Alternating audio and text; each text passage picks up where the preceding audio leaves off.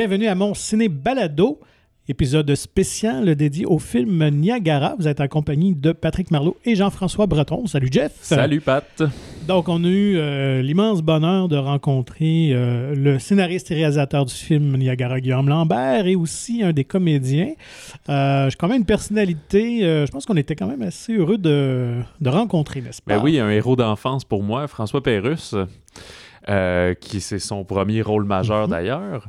Euh, euh, c'est- drôle, c'est ça qu'on se dit hors d'onde. D'habitude, je réécoute l'entrevue avant. Fait que là, je- je- ça fait quelques jours quand même. Fait que je me souviens plus de tout ce qu'on a abordé. De mémoire, il y avait notamment ben, la genèse du film, parce que c'est Ouais. quand même une crise existentielle de cinquantenaire écrit par euh, quelqu'un de mi-trentaine. Fait que c'est assez singulier. Fait que qu'est-ce qui l'a amené là? Puis l'idée du casting, Ben oui. évidemment, tout étoile. Puis ben, on parle euh, du tournage euh, et de, de la, de la présence aussi, ben, toute de la chute Niagara, comment tout ça euh, vient dans le film.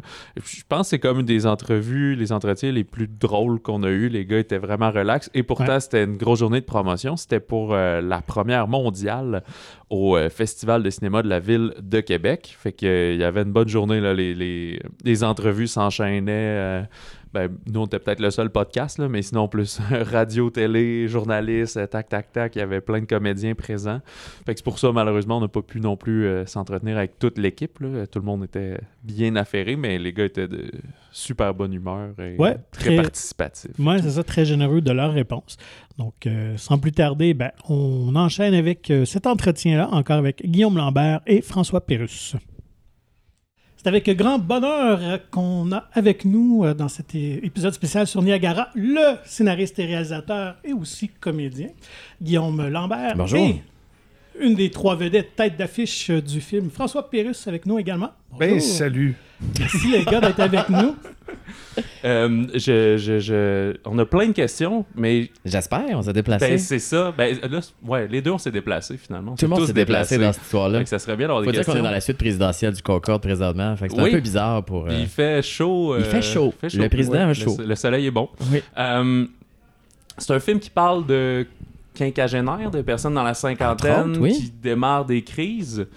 Euh, ben, une crise de vie peut-être. Qui vivent une Qui crise vivent une crise, ouais, oui, ils ça. provoquent pas des crises. Ils rentrent pas chez le monde en disant Toi, mon tabac. non, non. Ils, euh, Puis, mais toi, comment ça t'a interpellé, Guillaume, dans le sens, comment tu t'es mis à écrire sur te projeter dans, dans Ouais. 15-20 ans? là? On quand s'entend que c'est j'aurai loin de toi 50 quand ans. même. euh, tu regardes euh, déjà la moto que tu vas acheter. euh, c'est- Oui, c'est c'est très bien me connaître, savoir que j'aurai une moto à 50 ans. C'est tout à fait mon, tout à Je fait mon je te vois, je te Ben, vois. peut-être un petit scooter. Ouais, une une Vespa, un une Spider. trois roues, Un veux pas tomber. Spider, Spider, pas tomber. Ouais. Soit juste pas C'est plus tomber. stable, hein, les spiders. Comment cinquantaine.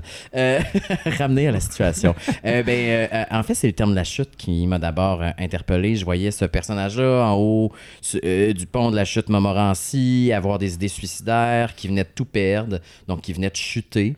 euh, métaphoriquement, puis là, ben, qui allait apprendre à se relever et que son idée, ses idées suicidaires étaient avortées par le fait que ben, un des membres de sa famille venait de décéder. Puis là, je suis retourné dans les faits divers qui m'inspirent beaucoup, c'est-à-dire les morts niaiseuses. Puis j'ai vu que des gens étaient morts d'Ice Bucket Challenge autour de 2014 parce qu'ils avaient voulu impressionner la galerie avec une trop grosse chaudière. Ça leur avait cassé le cou, etc., etc.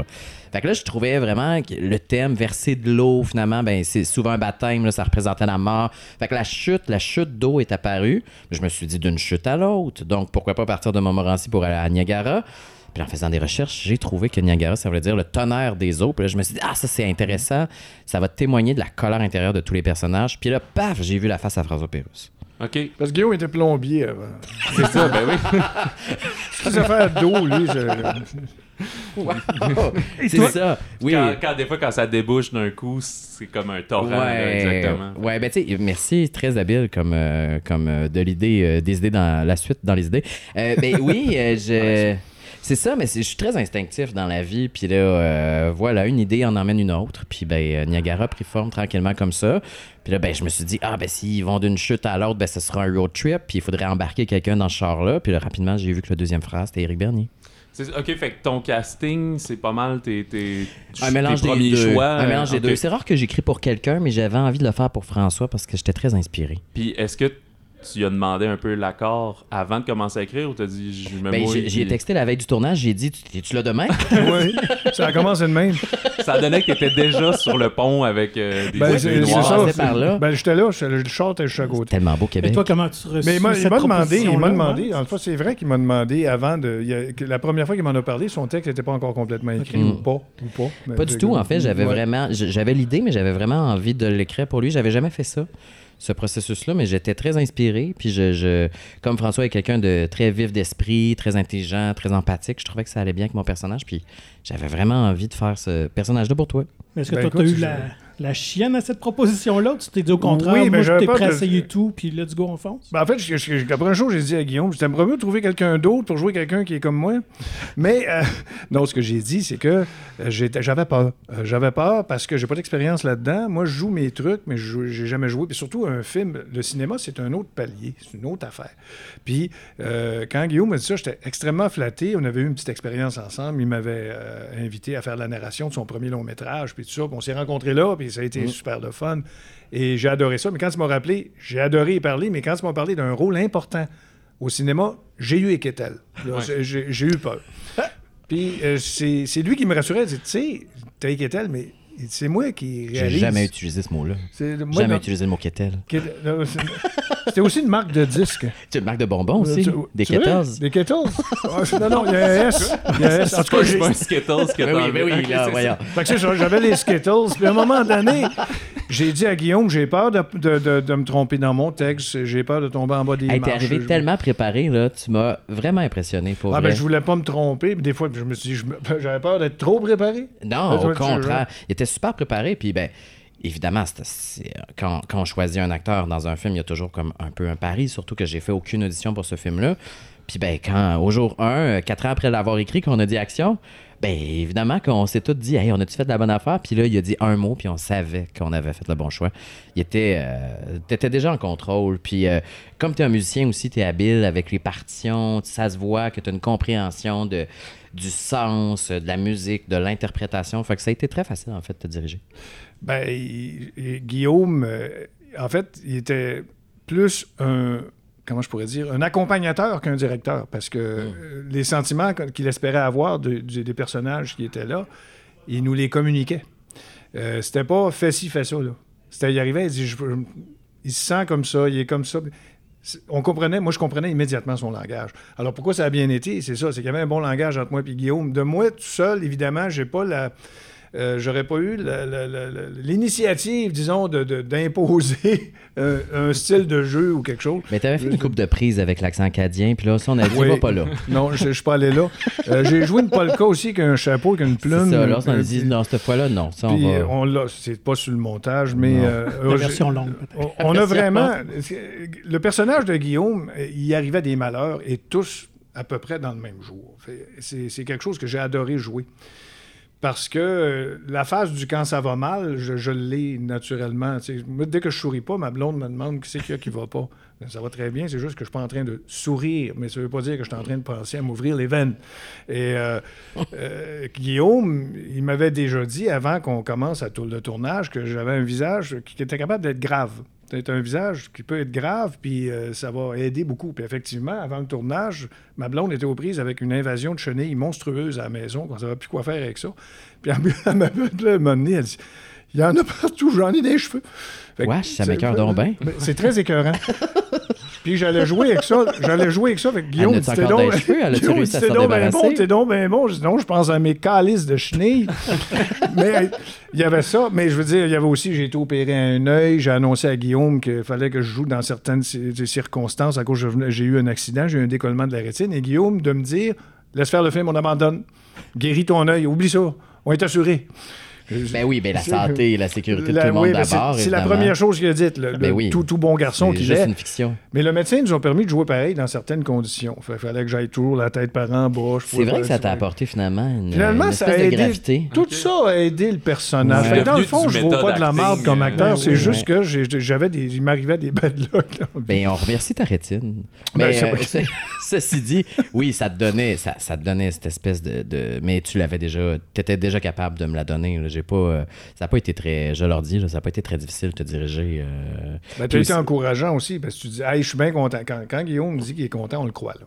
Je suis bien content qu'on on faisait quelque chose à deux, à trois, où j'étais tout seul. D'ailleurs, on a commencé avec les scènes quasiment les plus difficiles. c'est vrai. Ben, si- j'allais demander, vu Ouais. que le film est un road movie qui se bâtit un peu comme les trois petits cochons, là. tu pars tout seul, tu ramasses un frère, tu en vas chez Ouais. l'autre frère. C'est ça. Est-ce que vous l'avez tourné dans cet ordre-là ou c'est un Pour faciliter euh, euh, l'expérience de François puis d'apprivoiser le cinéma, euh, la première journée de tournage, la première semaine de tournage, on a essayé de faire le plus possible les scènes dans l'ordre, qui sont ton 15 minutes ground zero, comme je l'appelle. là. Il- Ouais. Tout lui arrive pendant les 15 premières minutes. Fait que ça, on a fait ces scènes-là principalement au début du tournage. En plus, parce que François, le personnage de François est seul dans ces scènes-là souvent. Fait que c'était facile à, c'était facile à tourner. Puis aussi, ça nous permettait à l'équipe de se réchauffer aussi, de, de- d'apprendre à se connaître, etc., etc. Fait que euh, oui, oui, ça t'a permis de te familiariser avec le rôle puis avec le, le- le projet. Puis je, je- moi, j'y crois beaucoup aussi que l'expérience de tournage va, va ah, le film en sera témoin, le film en sera teinté. Fait que je, je- on a essayé de l'intégrer. Puis il y a toutes sortes de choses qui nous sont arrivées pendant ce tournage-là. Oui. Euh, la météo, il y a des affaires qui sont arrivées qui sont maintenant, qui font partie du film. La grossesse de Catherine Novak, euh, euh, elle m'a averti trois semaines avant le tournage du film qu'elle était enceinte de jumeaux, puis ces scènes étaient au début, puis à la fin du tournage, elle m'a dit ben, ça va paraître au 29e jour. Puis j'ai dit ben parfait, Euh, je dormais là-dessus, puis le lendemain, j'ai dit ben ton personnage va être enceinte, puis Mhm. c'est une des c'est une des belles des belles euh, des belles trouvailles du film. J'y aurais Ben, pas pensé c'est- par moi-même, c'était super ça devient super intéressant. Ben, ça ajoute une couche Exactement. à son Sans, personnage. sans jeu de mots, ça ajoute une Ouais, couche. sans mauvais jeu de mots, ouais, c'est ça. Pas une, pas une fausse. Ça ajoute une vraie moi, couche. on a été chanceux parce que ma grossesse à moi n'était pas avancée, fait qu'elle paraissait pas. non, c'est ça. Oui. Avec les, bons angles de caméra. puis Oui. ça, exactement. La scène en derrière par exemple. Ben, il jouait tout le temps derrière une boîte, justement, pour cacher sa Ouais, grossesse. oui. Vive les boîtes. Et puis d'ailleurs, euh, peux-tu Oui. nous parler de ce On va essayer. coup de casting de génie avec Véronique et Catherine? Écoute, elles sont vraiment très bonnes les deux. Ils sont bonnes, Oui. hein? Je suis Ah. vraiment content.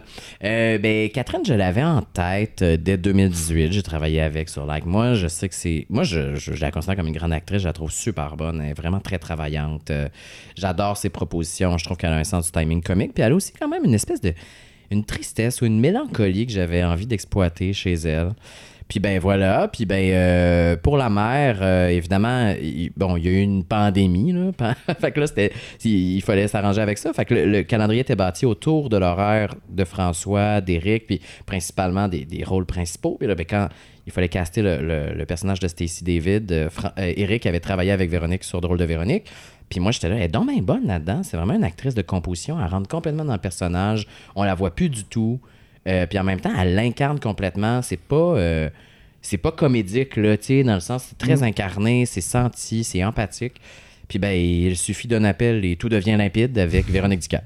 Euh, une belle impro Véronique avait une belle impro. À un moment Ouais. donné, elle récupérait des choses qui se passaient. À un moment donné, il y a un Ouais. téléphone qui a sonné accidentellement. puis Elle a récupéré ça au cas où. tu sais, Elle, comme, elle arrêtait Ouais, pas ouais. de. Elle, elle était sur le travail. là. C'est très, c'est, c'est vraiment une euh, patineuse olympique, Véronique Dicap. Tu la mets sur la patinoire, puis tu lui dis action, puis elle patine. Tant que tu dis pas couper, elle patine encore. Ben, juste la scène avec le, le- la brebis, le mouton, je me Oui, souviens c'est, plus. oui, juste ça, c'est c'est- un mouton, oui, c'est épique. On voit qu'il y a un peu de chaos. euh, C'est, la seule- organisé, c'est une là, des c'est seules ça? prises, là, on l'a pas. C'est sa dernière journée de tournage aussi à, à- à Véronique. Donc, quand on l'a eu, euh, j'ai dit, ben, c'est un rap pour Véronique Dicap. Elle était tout seule, elle sentait le mouton.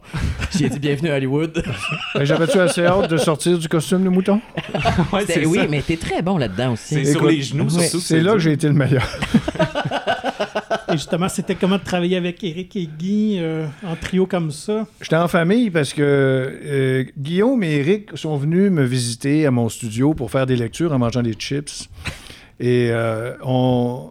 j'ai connu Eric surtout là.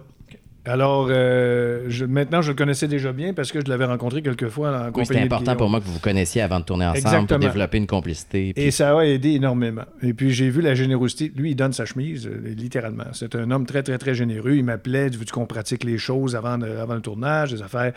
Puis, Guy, je l'avais connu, je connu un peu plus sur des plateaux de télé auparavant. Fait que j'étais en famille, moi.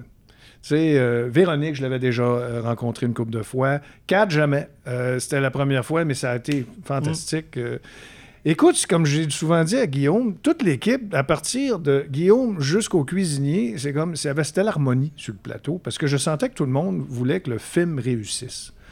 Même les ceux qui plaçaient les panneaux pour l'éclairage avaient l'air de vouloir que ce film-là marche. Puis c'est ça que je suis sorti de là avec une leçon de vie parce que je travaille seul depuis 30 ans. Et là, je suis allé voir, je suis allé- avec une gang. Guillaume m'a amené dans sa gang. Puis j'ai dit, comment je vais réagir avec une gang? Je suis pas habitué, je suis emmoré de mon garde-robe depuis euh, 30 ans. Euh, comment je vais réagir à être en gang tous les jours pendant 30 jours? Parce que ça m'est jamais arrivé de ma vie. Et puis ça a été l'ex- une expérience, j'y pense encore à tous les jours tellement ça a été plaisant. D'ailleurs, le prochain film de Guillaume, The, The Loser 2, Mais c'est avec toi, j'espère qu'on va ben, travailler ensemble. Écoute bien, écoute bien. Je, Ben, je c'est- serais c'est- ravi. Il pourrait y avoir un 2 sur Niagara. Parce que Niagara la- 2, ils vont juste un petit peu plus loin. Il doit bien y avoir quelque chose plus loin de Niagara, je sais pas pourquoi. Euh, le- au Canada, oui, il y, a, il y a- il y a le Saskatchewan. Saskatchewan. Mais là, on va attendre un peu. C'est ça. Tu peux juste remonter le cours d'eau puis voir s'il y a une autre revenir chute finalement, puis ça se passe à. Trois-Rivières. Mais j'aimerais ça que ta- la photo sur l'affiche, ça soit la photo sur toutes les prochaines affiches où tu mets François dans un film. Tout le genre. temps François avec une face bête. Ouais, toujours Ouais. la même photo. Ben non, mais ça, on a des- fait le shooting il y a quelques semaines après, puis dans les premières photos, on l'a eu. On, on avait prévu deux heures, finalement, on a pris 15 minutes. C'est vrai que ça s'est bien passé. ça. Ben, c'était su- Puis euh, on, on a cherché l'affiche, puis finalement, quand on s'est rappelé, quand je me suis rappelé avec l'équipe qui faisait l'affiche, que je, avec ce film-là, je cherchais à faire une carte postale qui avait un peu jauni, une espèce de photo de famille qui avait pâli, qui était désuète un peu, mais là, ils sont retournés à, à- à- aux affiches des années 60-70. Puis ben, on, on s'est rappelé aussi que Marilyn Monroe avait fait un film qui s'appelle Niagara, puis c'est une, une illustration, cette affiche-là. Fait que là, on s'est dit, ah voilà, c'est cette affiche-là est née comme ça, en mélangeant le dessin, le graphisme et la face à François. Et toi, Guillaume, euh, donc c'était un deuxième film euh, avec un peu plus de, de moyens? Que les cinq Hey, fortunes. dix fois plus, c'est pas C'est- rien quand même. Je suis parti de euh, 100, 150 000 à moins de 2 millions. Est-ce qu'on que ressent beaucoup de pression ou au contraire, c'est libérateur? les Ben, deux. Moi, d'avoir demandé 1 800 000, je sens beaucoup de pression. Oui, c'est ça. Le reste, on l'a mis ses chips, puis finalement, Ouais, la c'est caméra ça, était c'est gratis. que- Euh, non, mais euh, non, ben oui, euh, les deux, à ta question, on ressent beaucoup de pression, mais en même temps, on a enfin un peu plus les moyens de faire ce qu'on a en tête, c'est sûr. Euh, le ton du film, moi j'ai trouvé super drôle. là. Euh, évidemment, beaucoup le début, là, surtout la, la- la dérape un peu des personnages. Oui. Est-ce que. Mais c'est c'est beaucoup drôle par l'interprétation, par euh, une certaine ironie. À l'écrit, est-ce que ça avait l'air d'être une comédie quand tu pitchais ça ou quand t'allais voir euh, tes Euh, et. tu? Ben, euh, quand les producteurs l'ont lu, quand, quand les artisans, quand les, quand les comédiens l'ont lu, tout le monde me parle beaucoup que c'est un page turner, puis c'est Mm. c'est un beau compliment pour moi, c'est-à-dire qu'on peut pas arrêter de le lire C'est ce qui tellement m'est arrivé. Moi, je lisais avec ma blonde. fluide, puis, Ouais. tu sais, fait que ça, ça euh, j'essaie de mettre ça beaucoup dans les dialogues aussi. Tu sais, je pense que je fais de la comédie de situation, mais paradoxalement, je fais aussi du drame en même temps. Mhm. Fait que les- puis j'essaie de juxtaposer les deux. Le dialogue est très, très écrit. Il y a très peu d'improvisation sur le plateau, mais j'essaie d'enlever vraiment la, cassette comique. J'essaie, je veux pas qu'on punch les jokes. Je trouve que le dialogue fait vraiment sa job. Puis au contraire, au cinéma, moi, ce que je regarde, c'est je regarde justement le monde. Je pose ma caméra sur le monde qui parle pas souvent. Puis je- le dialogue devient comme une espèce de bruit. Fait que j'essaie de juxtaposer les deux, en fait. Vraiment euh, pile poil entre la comédie et le drame. Mais est-ce que c'est un drame, est-ce que c'est une comédie, ça m'importe peu. Ouais, ben de toute façon, ça donne rien de. Je pense que tu un Faut message. pas mettre les. Ta pizza qui vient d'arriver. c'est toi. C'est ouais, c'est ça. Faut pas mettre les gens dans les boîtes, faut pas mettre les films dans les boîtes non plus. Non, c'est ça. C'est une affaire de club vidéo des Ouais. années 90, de section de, tu sais, on peut-tu arrêter de. Tu sais, je sais que mon film, c'est pas un film d'horreur, mais c'est une comédie, c'est un drame, je le sais pas. Moi, j'appelais ça un drame euh, pour tout le monde. Je dis, mais justement, c'est que la comédie vient de la situation du drame comme ça arriverait dans la vie. Parce que moi, en lisant le texte, c'est ça que j'ai vu. Puis ma blonde a vu la même chose, on le lisait ensemble, tu sais, tu sais, au chevet, on lisait ça avec beaucoup de plaisir. Mais j'y faisais la lecture. Je faisais la lecture. Puis elle dit, joue-moi Hey, les m'avais pas dit personnages. Je t'avais pas dit ça. Je te Ben dis, non. tu l'apprends aujourd'hui. Ouais. Je lisais à Mélanie le, le film, puis euh, elle reconnaissait les personnages. Ça, c'est Léo Louis, ça, c'est sûr. Puis en lisant les textes, je voyais que le dialogue par lui-même avait une fantaisie, avait une drôlerie, sans, comme tu dis, tirer sa joke. Parce que tirer Mm. sa joke, ça paraît. Tu C'est comme, ah, j'ai voulu faire un punch sur cette ligne-là, ça paraît, c'est gros de même. Alors que dans ce film-là, c'est, on pourrait dire dans la vie, quelqu'un qui a de l'esprit, moi, je, je viens d'une famille où il y avait 14 oncles et tantes, il y avait tout de l'esprit. Mais il forçait pas une joke, il parlait, il faisait une réflexion sur quelque chose. Et c'est ça que j'ai revu dans le film de Guillaume, c'est en parlant avec l'esprit que t'as, t'as cette chose drôle qui sort sans que ça ait été forcé. Puis euh, c'est ça que je trouve qu'il y a la magie dans ce script-là. Et ce script-là était pas mal respecté parce que moi, quand on était allé jouer le film, j'ai vu que c'était ça qu'on jouait. J'ai essayé vraiment d'être très fidèle au scénario aussi. J'aime pas ça. euh, J'aime pas ça décoller complètement du scénario. Je, je- j'ai, quand même ce petit côté-là où les choses ont été écrites, puis j'aimerais ça qu'on les fasse comme c'est écrit. euh, c'est ça. Mais en même temps, je suis très euh, sensible à ce qui se passe sur le plateau. Je saisis l'occasion là, de, de, de faire de quoi. Quand, la- quand le vent nous souffle d'en face, ben, finalement, j'en fais une force de la scène. Fait que cette ré- la réécriture vient plus de la Ouais. mise en scène que du texte. Si ouais. t'as une. euh, mettons, tu tournes la prise euh, comme tu veux, est-ce qu'après tu as la liberté d'en refaire une ou là on improvise plus ou dans le fond, elle est faite et réussie Euh, euh, ça dépend. Il n'y a pas une scène de pareil. Je suis vraiment. J'aime beaucoup le brouillon puis les erreurs dans la vie. Fait que je suis vraiment beaucoup un gars de première prise. J'aime ça, l'espèce de fébrilité. De, on l'a pas, tôt- pas trop placé. euh, on a dit action. Ça s'est passé de même. Ah, c'était naturel. De C'était bien fait, bon. ça arrivait souvent. Ouais, j'aime beaucoup les premières dès prises. les- dès les premières. Après, je trouve qu'on vient confortable. Puis là, on reproduit quelque chose qu'on a aimé. Alors que je trouve qu'il y a une, ouais, il y a une fébrilité dans les premières euh, prises que j'aime beaucoup. Puis euh, autre chose qui m'a impressionné aussi, c'est qu'évidemment, le- l'horloge. Euh, on avait la COVID, on avait l'horloge, on avait tout ça. Et puis, on réussissait euh, sans, sans paniquer euh, à faire des trucs. euh, Parce que c'était bien. Ouais. Tout le monde était à l'aise euh, avec Ouais. ce texte-là. J'ai remarqué qu'Éric était super à l'aise dans son personnage. Puis, moi, c'est mon personnage, euh, Léo, Léo Louis. Qui a une C'est- moustache. je l'aime tellement. Ouais. La scène où il apparaît dans le film, puis on présente Ouais, on son présente métier. son Ouais, ouais, métier. ouais. Ah ouais, c'est. Il y a un beau petit ça. clin d'œil à Like Ça, Moi ce aussi, dans bout le- Il y a Là, un peu, il y a un peu de ça. C'est sûr qu'on sort pas le gars de like moi ben ben loin, mais oui, oui, c'est un clin d'œil à l'absurdité du Ben monde oui. C'est moderne. un là. clin d'œil à 2022. Ouais, ouais. Il y a des jobs de même qui s'inventent, là, un moment Ouais, donné, ouais. là. Ben, juste le trajet pour aller à son bureau, c'est C'est bien ça. fait, Ah oui, ça. c'est un petit clin d'œil à Jacques Tati aussi, à la Ça, mise ah en scène des à l'Arche des. Ténèbres aussi quand. euh, Ah, tu vois, je sais pas, je l'ai c'était en pas. petite je l'ai- voiturette Ah, super loin. Ah, écoute, euh, j'ai j'ai jamais pensé à ça, mais peut-être. Peut-être on salue euh, Monsieur Arcan, s'il écoute voilà, ce podcast. S'il nous écoute. Ben, moi, je pensais à Bonjour les vacances, mais peut-être que je pas. Ah, moi, je pense à Salut Bonjour. Il y a quand même quelque chose de l'intro de Salut Bonjour dans ce film-là. On Euh, la chante dessus. tu, tu es en scène, tu joues le, le fils de Guy Jodoin. Ben oui, j'ai cheveux jaunes là-dedans. Est-ce que dès le départ, tu voulais ce rôle-là pour toi-même pour être dans ton Non. film ou c'est tu, tu trouvais que tu ressemblais à un enfant illégitime de Guy Jodoin Hey, je, voulais, je voulais Macaulay Culkin. Ah ouais? Oui, puis euh, malheureusement, j'avais pas le budget. Ok. Fait que le personnage avait été écrit euh, uniquement en anglais. Ah ouais? Euh, puis euh, il parlait beaucoup plus, puis etc., etc. Puis quand j'ai casté Guy Jodoin puis Marcel Sabourin, tout d'un coup, je me suis dit, hey, je pense que je suis dans le film. Puis là, mes producteurs étaient pas tant contents. Ah. Puis là, je fais, non, mais je pense que c'est moi. Check, je marche dans cette famille-là. On a comme les mêmes yeux. C'est moi, je, marche là-dedans.